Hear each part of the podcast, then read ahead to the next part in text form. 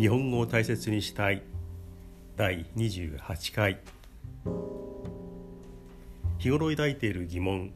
味わう感動怒りや不満をできるだけ丁寧にゆっくりとした正しい日本語で話します。日本語を勉強している外国人の方もどうかゆったりと聞いてください。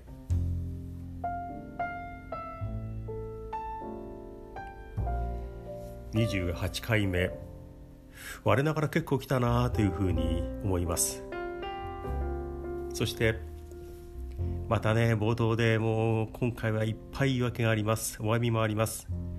えー、27回目の時に前回のエピソードで沖縄のある通り八千文通り焼き物のお店がいっぱい並んでいるある通りである店の店先で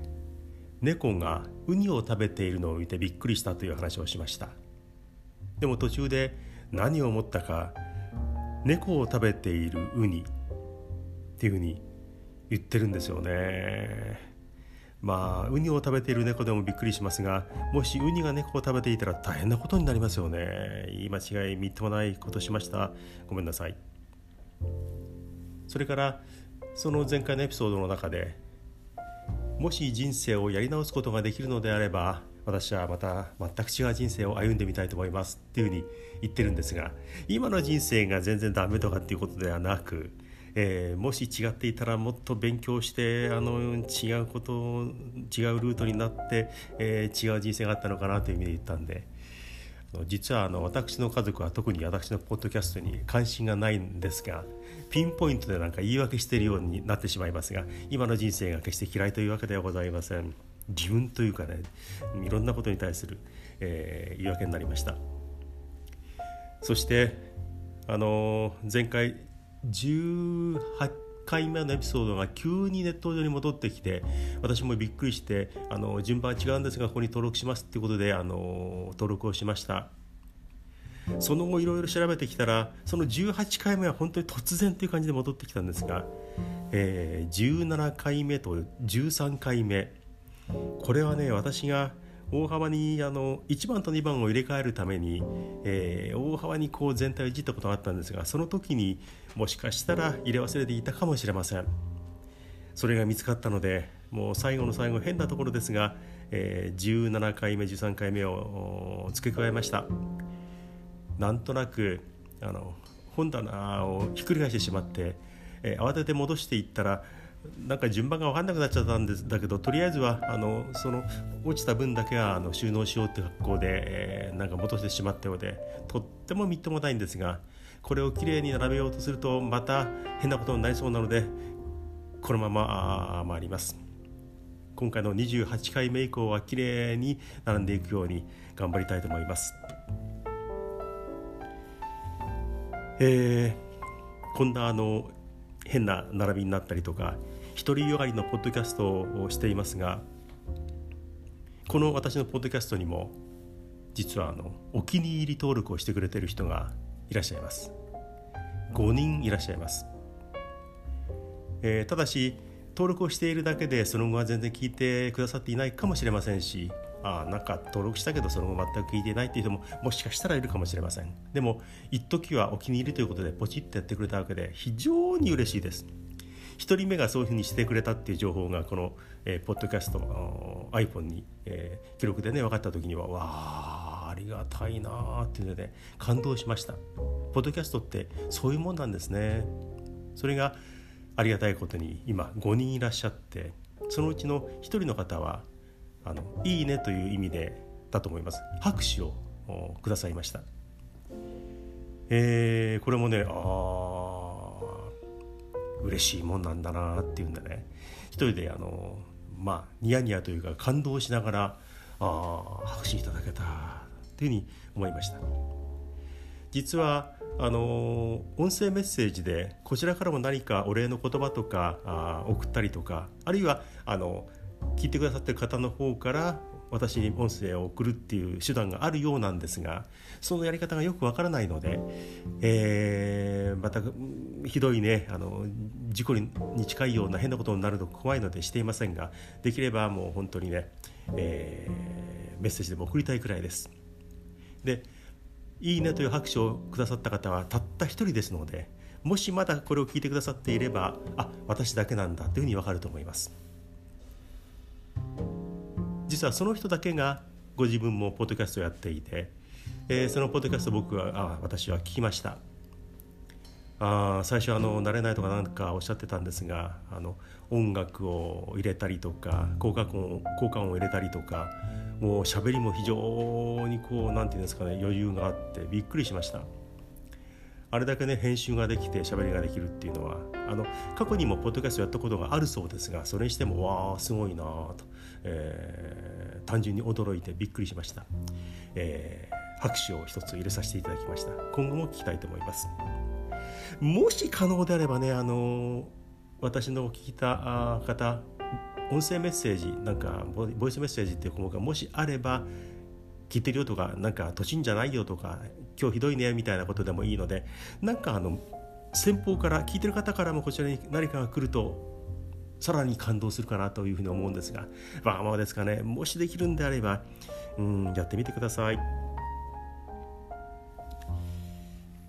ね、あの実は私もいろんな人のポッドキャスト聞いてますがあこの人のはどうもちょっと聞いてるの辛いなとかあ音が部屋で喋ってんのかな音が響いてしまってこの音は辛いなってていうのがあるともうすぐ消しちゃったり聞かなかったりしますから、えー、こう継続して聞いてもらうっていうのはこのポッドキャスト本当に難しいのかなというふうに、えー、やりながら思っております。えー、さて回転寿司とペットショップの哀愁についてまた自分勝手にしゃべります回転寿司に行く方でしょうか、えー、私は結構行く方だと思います。あの回転寿司っていうものがなんか好きですし、えー、うんそうですね。常連というか頻繁にではありませんがかなり行きます。もちろん回転しないお寿司屋さんにも行ったことがありますしえーまあ、関東に住んでる私ですからあ、まあ、あの東京のね、えー、赤坂のこんなところのお寿司屋さんにっていうところに連れて行ってもらってっていう経験もあって、えー、カウンターでね、えー、何を頼もうかなと思って実はあのごちそうになるという立場だったんでいろいろ考えてはいたんですが、えー、若い頃うんカウンターに座って、まあ、スポンサーである、まあ、大先輩、えーうん、かなりのねあのプロ野球の重鎮のような方ですけれども、えー、その方の隣に座って「うん、好きなの頼めよ」って言われて「まあ、とりあえずじゃあ中トロお願いします」っていうふうに言ったらもう小さいシャリに見事なエレガントな中トロが厚すぎず薄すぎずでもふわっと乗っかってあシャリ見えないふんわり乗ってるっていうのが出てきてびっくりしたことがあります。えー、その他にもいくつかネタを頼んだと思いますがこれはあんまりちょっとな頼んじゃうと相当な金額になりそうだなというふうに思ったっていう遠慮もあり、えー、控えめにしたんですが、えー、最後はあのその方がお勘定して私はちょっと離れて、ええー、見ていたんですが結構お財布から、えー、現金がバッと出て、えー、払いをされていました。まあ、そういうねまれではありますけどもそういう寿司屋に行ったこともあります。でも回転寿司非常に好きでえー、とですね、えー、頻繁くどいですね。よく聞きます、まあ、回転寿司の中で一番最高峰というか、えー、それは私の中では東京駅前にある切手という食べ物あの建物の中の、えー、花丸ではないでしょうかね。いいネタがいつもありますよね。でも、えー、非常に混んでいてそこに行く時にはもう2時間並ぶっていうのを覚悟で行きます。でもそれだけ並んでも食べたいなという店ですよね。他の人もねもう覚悟しながらそこに行って並んでという状況です。私がよく行くのはあのスマホで予約ができる電話予約ができる、えー、回転寿司屋さんです。大きなお店で、まあ、チェーンになってますよね、えー、はま寿司さんですが。えーと、どんな日でもあの事前に予約しておけばその時間に行ってすぐに座れるという状況で、まあ、大体カウンターですので、えー、混んでない時もあるんですが、えー、便利に使わせてもらってます。昔のね回転寿司っていうのは今とは違ってもうお店の判断でいろんなものをこうベルトに流していって、出てきたものを食べるっていうのがまあ、えー、流行り始めるっていうか回転寿司の回転寿司が始まった頃ですよね。今はもうタッチパネルで自分の欲しいものを頼む。だから自分が頼めばそれが出てくる。あのちょっとお皿の上に船のようなものがあって注文されたものですよっていうのでで近づいてくれば音が鳴ったりしてあ自分の頼んだものが来るんだなっていうんで準備をして取ることもできる。だからあまり無駄がなく、えー、お店の方は注文されたものをほぼ出す。あとはまあ判断でところどころにこう流していくっていう状況になっていると思いますがその昔はもう本当にお店がいろんなものを判断で流していく。でそれで欲しいものを客が取るという作りになってました。今よりは客の好みではなく店の判断だったんですよね。でそういう中でたまにもう中トロとかトロとかうわーこれはいいの流れてきたなーっていうふうに、えー、思って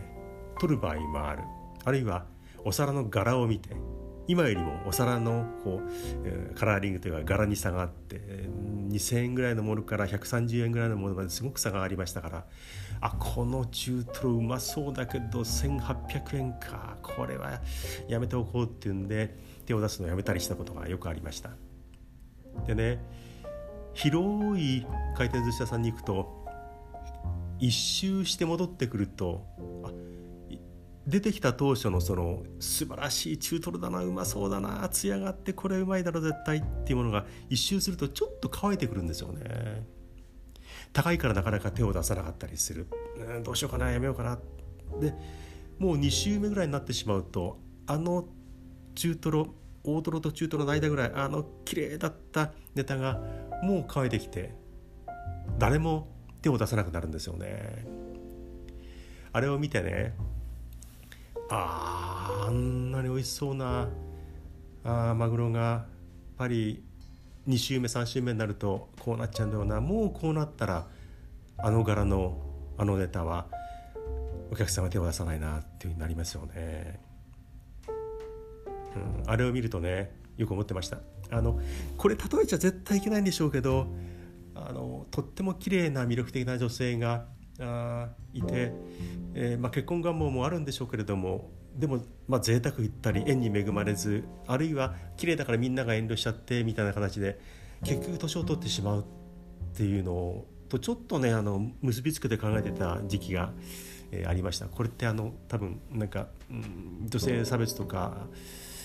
ーんセクハラ的なものになりますかね。でもねああもったいないな。あんなに綺麗なネタであんなだったのにっていうのを感じてる時にあのそれにちょっとなぞらえて考えることが結構ありました。お前は回転寿司に行っても何考えてんだと。勝手にもう食べたいもの食べろよと。金もないならそんな、ね、高い柄のある店に行くなって言われそうですけども、えー、考えましたね。あんなに良かったネタがこうなっちゃうんだもったいないなっていうのを感じました。